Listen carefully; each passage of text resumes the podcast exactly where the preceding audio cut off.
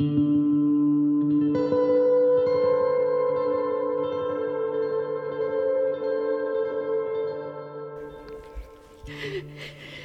mig en bajer. Jeg vil berømme det ravgule øl fra fald. Det er isafkølet, og det froder af kulsyre. Død og djævel, hvor jeg længes efter det. Mit svælg drikker allerede, når jeg ser det på afstand. Jeg vil begrave mig en sluk.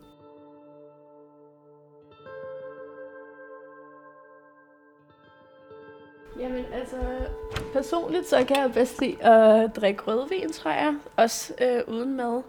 Um, så vi kunne drikke en flaske Pinot Noir eller sådan noget. Uh, der er også sådan en uh, let fransk naturvin heroppe, som er meget god uden mad. Sådan. Der er nogen, der siger, at man ikke får tømmermænd af naturvin. Er det ikke rigtigt? Uh, man får, altså, der er nogen, der siger, at man får mindre tømmermænd af naturvin i hvert fald.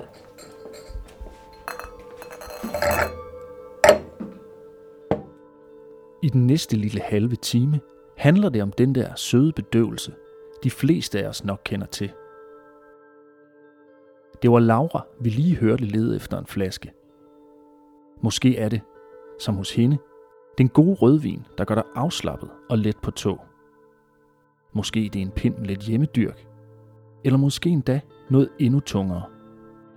Uanset hvad, er du ikke alene.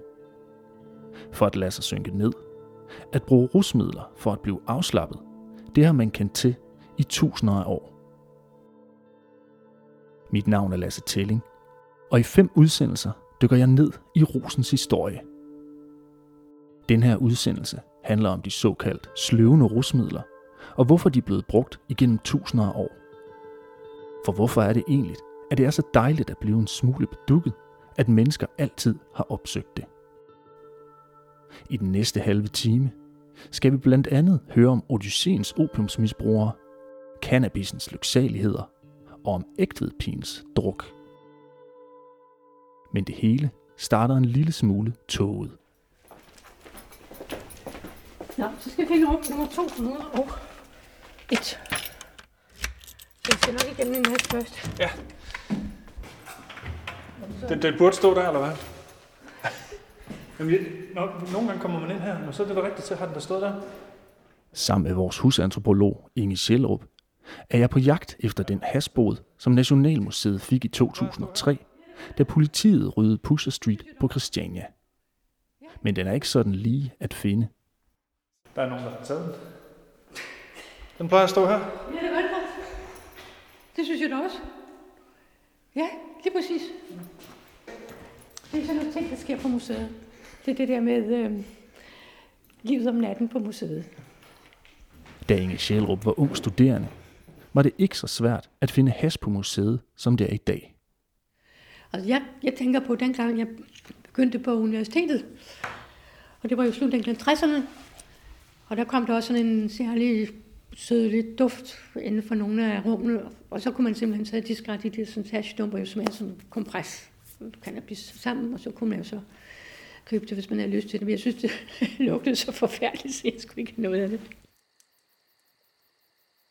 Heldigvis lykkedes det Inge at navigere imellem togerne, og i dag er hun blandt andet æresdoktor ved to universiteter i Peru. Det er derfor, hun kan fortælle os mere om, hvem der egentlig var de første, der bedøvede sig i rosen, nærmere betegnet i opiumsvalmurene. Faktisk så er noget af det tidligste beskrivelse, man har om valmuen, den stammer fra Odysseen. Odysseus, som jo sejlede afsted, så, øh, altså fra krigen, så øh, fandt han simpelthen ud af, at han kom til en ø. Og den ø, der lå til sådan alle sammen, og sådan, sådan så mere eller mindre døse ud. Og øh, så skriver han, og så Homer skriver i Odysseen, Blæst af en stor storm i mærkelige farvande, kan Odysseus og hans mænd lugte en øs forlokkende parfume langt væk fra. Øen med de valmuespisende er et sted fuld af stofmisbrugere, vil man sige i dag, hvor Odysseus og hans mænd lander meget tidligt på deres rejse. Desperat efter vand og proviant lander de, og Odysseus beordrer tre søfolk til at udforske øen og finde proviant. De kommer over en gruppe mennesker, liggende på ryggen og tykkende blomster. En fjollet, tåbelig mand, siger en. Du vil ikke have proviant, du vil have valmue. Hvad er valmue, spørger en mand, synes man. Den er kærlighed, og den er brød, og den er sport og vin, siger manden. Uafhængig af hvem du er, så skal du få lov at få glæde af den. Søfolkene, de prøver det selvfølgelig, og de er vilde med det, og de ender med at bare være med lige alle de andre, som simpelthen også ligger og drikker det. De første beskrivelser af, hvordan de sløvende stoffer er blevet brugt, er fra mere end 3.000 år før vores tidsregning. Og taler vi om alkohol, går beskrivelserne helt tilbage til mere end 6.000 før vores tidsregning. Opium blev først og fremmest brugt som afslappende, hvis man for eksempel skulle sove, eller hvis børn ikke ville falde i søvn, eller kunne stoppe med at græde. Det var altså den rekreative brug, der var i centrum. De brugte rosen for fornøjelsens skyld. Jamen, der er noget, der tyder på, som de skriver der, det har simpelthen været brugt til sådan en behagelig rus. Øhm, og så senere har man så fundet ud af, at det faktisk havde nogle medicinske egenskaber. Blandt andet er kodein jo og morfin, det kommer jo faktisk fra opium. Det tænker man ikke over til hverdag. Men rusens bedøvelse var også effektiv, når det kom til krig. For den kunne få en til at glemme alt omkring sig. Også alt det, man ikke havde lyst til at tænke på. Og det samme er med Helena af Troja. Hun havde modtaget en drik af den egyptiske dronning. Så da krigen var nær, så tænkte hun hurtigt at putte noget ned i den vin, som de græske soldater skulle have. De drak af den for lindre smerte og vrede og glemme glemsomhed over en hver sorg. En sådan drik blandet med vin ville garantere, at ingen mand ville lade en tårer falde på kinden en hel dag. Ikke engang hvis hans mor eller hans far døde, eller hvis i hans egen tilværelse mænd med bevæbnet svær slog hans bror eller hans søn ned, mens han så på det.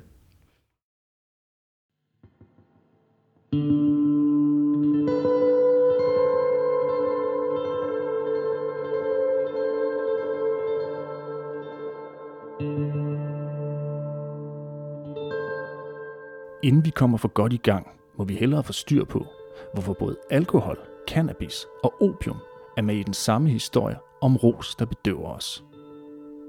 Der er nemlig stor forskel på, hvordan de virker, og hvor meget de virker. Men alligevel har de også den samme effekt, som lader os glide langsomt ud i tågerne. Det er rusmiddelforsker Morten Hesse, der har ordet. Sløvende stoffer, der er det langt det mest udbredte og anvendte, det er alkohol. Øh, og så er det øh, stoffer som, øh, som opioider, som vi kalder dem. Øh, og opioider er alle de stoffer, der virker på samme måde som opium i hjernen. Øh, øh, og det vil sige, at de, øh, de går ind og øh, virker på nogle bestemte receptorer, som gør, at vi oplever, at smertesignaler bliver undertrykt, og, og vi får en... Øh, vi bliver søvnige og trætte øh, og går lidt i stå, og som gør, at vores åndedræt bliver lidt langsommere. Og det er nogle af de stoffer, som giver anledning til flest dødsfald, fordi det, hvis åndedrættet bliver meget langsommere, så holder man op med at trække vejret, og så dør man. Så, så der er alkohol, der er opioider, øh, og så er der sådan noget som sove, nervepiller, som benzodiazepiner, øh, som er nogle af de piller, som vi også har relativt stor udbredelse af. Nu bliver det måske en lille smule teknisk. For de sløvende stoffer er en spraglet kategori, som ikke helt lader sig tæmme. For eksempel er cannabis også et sløvende rusmiddel. Man ved bare ikke helt, hvordan det fungerer. Altså præcis hvorfor cannabis er sløvende, øh, det har vi heller ikke beskrevet særlig godt i litteraturen. Øh, men det kan vi se, det gør, det er. Øh, og det, det går faktisk igen for mange af de effekter, vi har af stofferne. Ikke dem alle sammen, men for mange af stofferne. At vi kan beskrive, hvad de gør, men vi kan ikke altid beskrive præcist hvorfor. Og det, som vi tror om cannabis, som der efterhånden er en del belæg for, det er, at fordi cannabis binder sig til en bestemt receptor i hjernen, altså en bestemt kontakt i hjernen, der hedder CB1-receptoren, øh, så blokerer den for et stof, som hedder anandamid. Og anandamid øh, er et stof, som blandt andet bliver brugt af hjernen til at lave realitetstest. Så hvis vi har en eller anden oplevelse og tænker, var det, var det virkeligt? Eller var det, var det bare noget, jeg forestillede mig? Så bliver, så bliver anandamid aktiveret. Men fordi at THC'en i cannabisen sætter sig på den der receptor, så bruger anandamiden, så bliver vores realitetstestning ligesom skruet lidt ned. Og jo mere THC vi har i hjernen, jo mere bliver vores realitetstestning skruet ned. Og så kan vi opleve det her, at vi synes, at et eller andet er helt skørt, øh, og hvor vi normalt vil, sige, vil skubbe det væk som en, bare en skør tanke. Øh, så giver vi ligesom, så får den ligesom lov at fylde enormt meget den der skøre tanke, og så, så kan man begynde at grine. Og tilsvarende, vi kan se, øh, høre et eller andet i musikken, som vi normalt vil tænke, men det, det betyder ikke så meget, det, øh, lige den der lyd der. Så pludselig bliver man enormt opmærksom på den, fordi man har skruet lidt ned for, for filteret, kan man sige, i hjernen.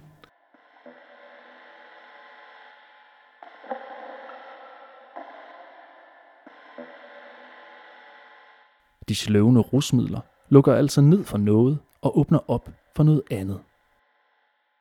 De giver os varme kinder og lyst til at snakke, når vi sidder til fredagsbarn. Og de fik de gamle grækere til at smide sig på en solvarm klippe, uden at gøre dagens gode gerning. Det er noget, der har fristet os mennesker gennem tusinder af år. Lad os vende tilbage til Inge Sjælrup, der skulle til at fortælle om cannabisens historie. Cannabis det findes øh, og har været der eksisterer også som rusmiddel både i Kina og altså faktisk begynder det, man kender fra noget af det tidligste. Men det er også nævnt øh, i øh, Odysseen af Homer. Netop at øh, Helena, hun gav øh, Telemachos cannabis som gave, og historikeren Herodot, som faktisk jo er den mest fantastiske historieskriver, man kan forestille sig, man kan stadigvæk læse om, så øh, fortæller han om de øh, nomadiske skytårs brug af cannabis i deres begravelsesceremonier. Og inden for islam, der er der nogen, altså sufis, de har brugt det som rusmiddel allerede fra omkring år 1000. Og i løbet af kort tid, så blev det faktisk bredt ud over hele den muslimske befolkning på det tidspunkt. Så araberne, de brugte først og fremmest cannabis i form af hash. Og øh, i Afrika syd for Sahara, der har man brugt det frem til den europæiske kolonisering i 1900. Og der tog man jo netop også som hash. Faktisk så var det portugiserne, der indførte det øh, til øh, Brasilien. Det var en global verden allerede dengang. Og det er jo ret pudsigt at tænke på, at øh, da det kommer til øh, Sydamerika, altså Venezuela, så er det derfra navnet marihuana opstår. Så marihuana, det er faktisk cannabis. Både opium og cannabis blev altså brugt for fornøjelsens og afslappningens skyld, ligesom især cannabisen også spillede en hovedrolle i nogle samfunds religiøse ceremonier.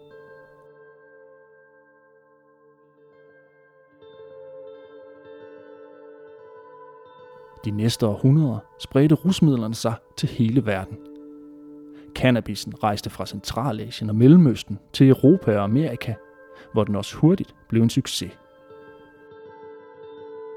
og efter sin succes i Mellemøsten og Middelhavsområdet, bredte opium sig mod Kina og Østasien, og senere Europa, hvor det hurtigt blev et populært produkt.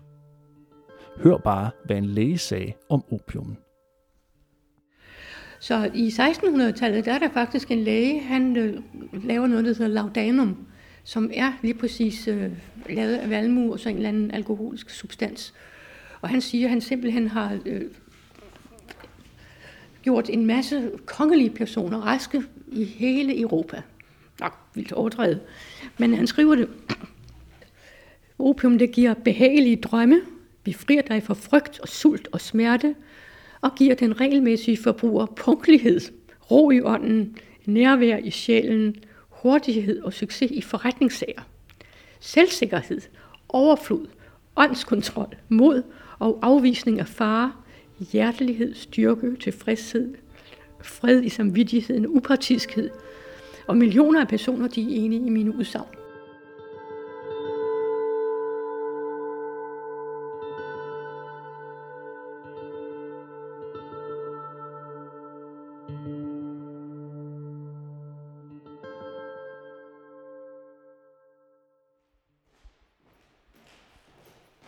Men lad os vende tilbage til det allermest brugte rusmiddel verden over, nemlig alkohol.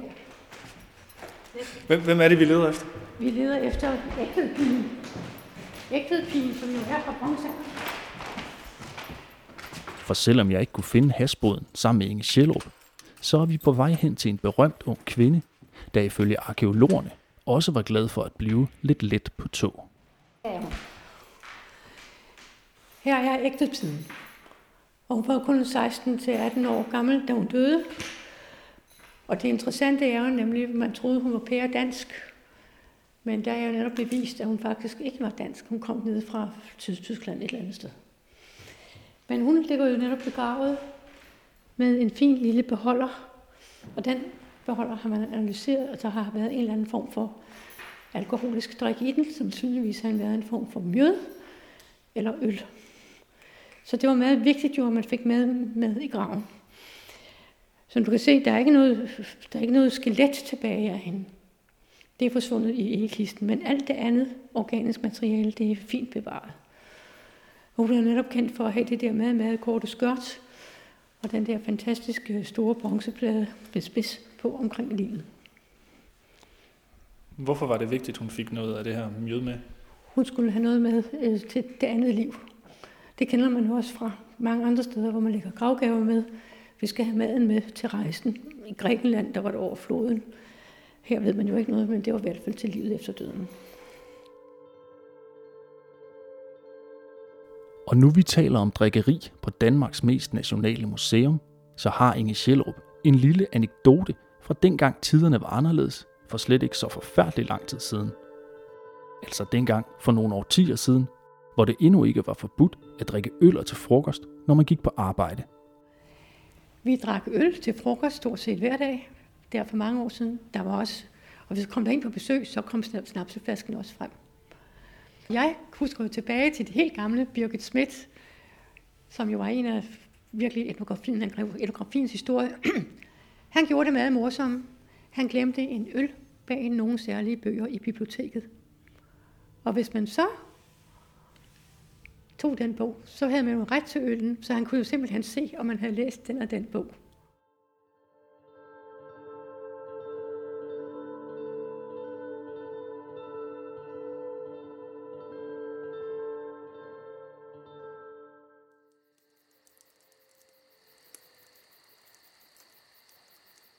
Men nok om alkohol for nu. Lad os vende tilbage til opiumens søde, bedøvende rus, der kun blev mere og mere populær, efter den var kommet til Europa. Det var i løbet af 1800-tallet, at lærerne begyndte at se nærmere på, hvordan især opium kunne bruges i deres arbejde. Ud fra opium udviklede de blandt andet det smertestillende morfin, som blev meget populært til at lindre smerter. Den blev blandt andet brugt i store mængder under den amerikanske borgerkrig. Et minus var dog, at mange soldater blev afhængige af morfinen, og det var ikke kun i USA, at afhængigheden af de populære opiater begyndte at give problemer. For afhængigheden var så voldsom, at den begyndte at blive udnyttet til storpolitik og kampen om verdensherredømmet. Det fik jo meget betydning også, når man tænker på opiumskrigene. Og det skyldes, at Kina fandt meget hurtigt ud af, at opium også var en fortryllende drik, om jeg så må sige. Den der valmue, de var stærkere i øh, Europa og altså Nærorienten, end den var i selve Indien og i Kina. Og derfor så ville de selvfølgelig have den stærkeste. Og derfor så begyndte de at importere den stærkeste, uden noget besvær. Det var den en af de kinesiske kejser, der sagde, det går ikke det her, fordi alle bliver mere eller mindre sløve af det. Så han forbød både øh, at dyrke det i Kina, hvor de jo havde det, men han forbød selvfølgelig også importen. Men englænderne de så deres kæmpe fordel i at sende opium videre til Kina. På trods af, at det var forbudt. Og så kan man se, at man har faktisk fortegnelser over, hvor meget der blev smuglet ind i Kina. Det var ufattelige mængder. Men som jeg sagde, Kina var ikke interesseret i det, så begyndte den første opiumskrig, som de desværre, desværre tabte. Englænderne var faktisk forfærdelige, og de måtte afstå Hongkong. Og derfor kom Hongkong til at være under englænderne på det tidspunkt. Så kom der den anden opiumskrig, som jo kom øh, faktisk ikke særlig mange år efter. Og resultatet netop blev, at Kina måtte åbne alle, altså en masse havne for europæerne. Og derfor så betegner kineserne simpelthen det århundrede som et af de mest forfærdelige. Kina tabte opiumskrigene, men opium gav de ikke slip på. Mange af dem rejste mod USA, da guldfeberen rasede, og prærierne skulle bygges til med jernbanespor. Og kineserne tog opiumspipen med sig. Og cannabisen og hassen, den var mindst lige så populær. En af dem, der dyrkede dens virkning, var digteren Baudelaire, der huserede i Paris i 1800-tallet. Jeg vil sige, så er det utroligt, at man laver et litterært selskab i Frankrig, som hedder Le Club de Hachissisen, Hasrygernes Klub. Og der er blandt andet Alexander Dumas medlem, og han har åbenbart lavet en med, med livlig beskrivelse af hashhusen i, i den her bog, der hedder Grevene Monte Cristo. Og i videre så er der også øh, Baudelaire, som jo er en anden meget kendt forfatter. Han skriver øh, digte i prosa om sådan en rus.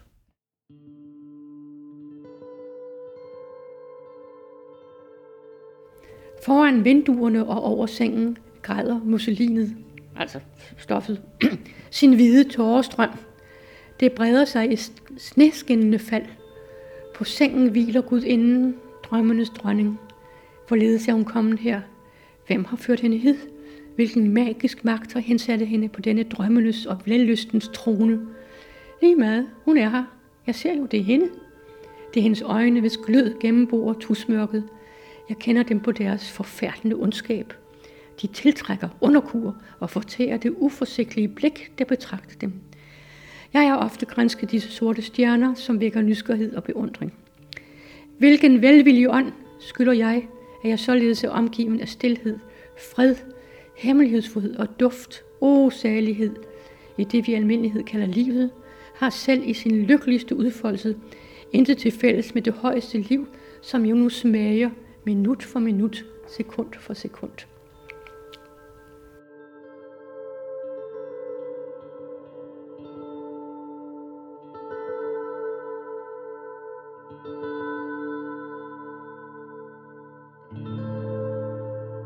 Dag er Rosens poesi måske ikke helt den samme, som der burde lære beskrev den. Sådan sker det ofte, når den vestlige videnskab går i gang. I dag bliver forskellige udgaver af opium i stor stil brugt som smertestillende lægemiddel, ligesom cannabis heller ikke længere kun er et ulovligt rusmiddel her i Vesten. Alkohol er der lidt mere tvivl om. At vi har jo enormt meget gavn af opioiderne i forhold til sådan noget som, øh, når man skal bedøve folk til operationer, øh, og når man skal smertelindre i alvorlig, meget alvorlige sygdomme, øh, især livstruende sygdomme, eller kortvarige, meget smertefulde tilstande, der har vi stor, stor gavn af opioiderne. Øhm, I forhold til, øhm, til alkohol må vi nok sige, at der har vi ikke rigtig øh, nogle gavnlige effekter. Vi kan godt se, at der er en eller anden lille overdødelighed blandt øh, dem, som er helt afholdende, i forhold til dem, som har et meget lille forbrug af alkohol. Øh, vi, og nogen siger, at det kunne være et tegn på, at alkohol beskytter lidt mod noget, nogle typer af sygdom. Øh, men hvis der er en beskyttende, beskyttelse, så er den ekstremt lille. Og, og i den anden ende, hvor man har et stort forbrug, øh, der er der så mange forskellige skadevirkninger af alkohol, så, så, så der er, der er, det er svært at, at få det til at balancere godt for, til fordel for alkohol hvis man tænker, at man gør noget godt for sig selv, så oplever man jo også tit, at man gør noget godt for sig selv. Øh, men jeg kan ikke... Det er ikke sådan, at jeg vil øh, fordømme forbruget af alkohol, men jeg kan heller ikke sige, at der er nogen, nogen god måde at dokumentere på, at det faktisk gør noget godt. For der er lige det med misbruget. Især opiater, og blandt andet aflæggeren heroin, der blev udviklet i 1874, er voldsomt vanedannende.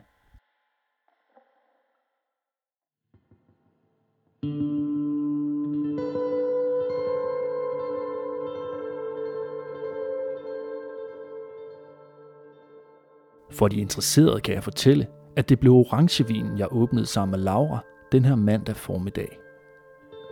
Nu er vi i gang med at kigge lidt rundt i de andre vinreoler efter noget, der kunne friste. Øh, men så har vi den her. Den hedder Montebaco. Det er en Ribera del Duero, så den er spansk. Og den kan jeg vildt godt lide. Den er meget ret kraftig og øhm, spicy. Og, øh, ja, For den hvorfor er det egentlig, at vi kan lide at beruse os?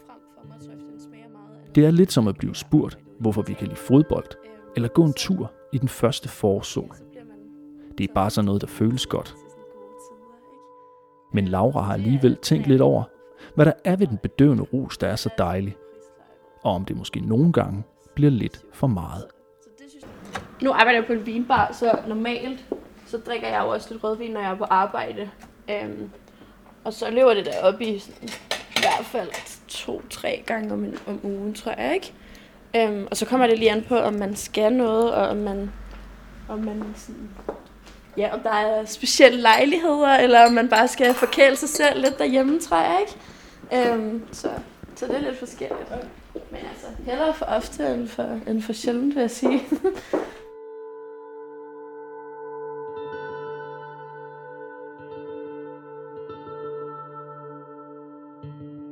I næste udgave af Rostur handler det om den hellige røg, der skabte fred mellem indianerne og nybyggerne. Om tobakken, der blev udråbt til et mirakelmiddel, da den først kom til Europa. Men i dag er lige det modsatte.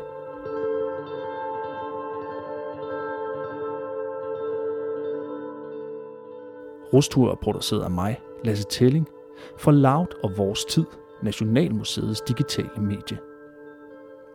Du kan finde udsendelserne på vorstid.dk, loud.land eller der, hvor du plejer at lytte til dine podcasts.